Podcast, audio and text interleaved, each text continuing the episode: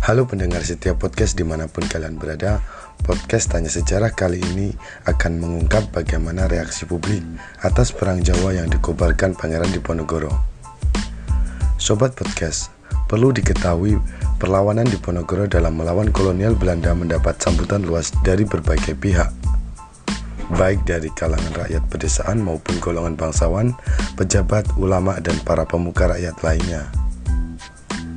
Peter Carey dalam bukunya Ramalan Kuasa Pangeran Diponegoro menjelaskan, dari 29 orang bangsawan terkemuka yang ada di Keraton Yogyakarta, 15 di antaranya bergabung dengan Pangeran Diponegoro.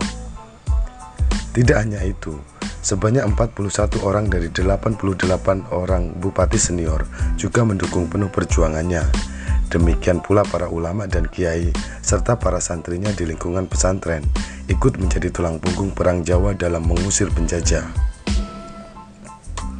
Hal ini tampak terlihat bagaimana peran tokoh ulama terkemuka yakni Kiai Mojo dalam ikut serta mendukung Diponegoro dalam melawan Belanda.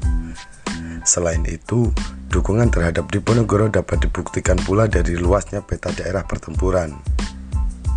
Apabila diperhatikan, medan pertempuran Perang Jawa jangkauannya sangatlah luas.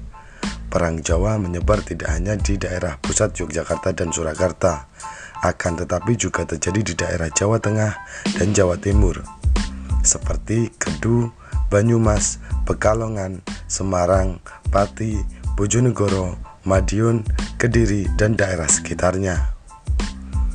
Peristiwa medan dan jalannya pertempuran yang terjadi selama pecahnya Perang Jawa dikiranya cukup dapat diikuti dalam berbagai sumber historiografi Perang Diponegoro baik dari sumber Belanda maupun sumber lokal.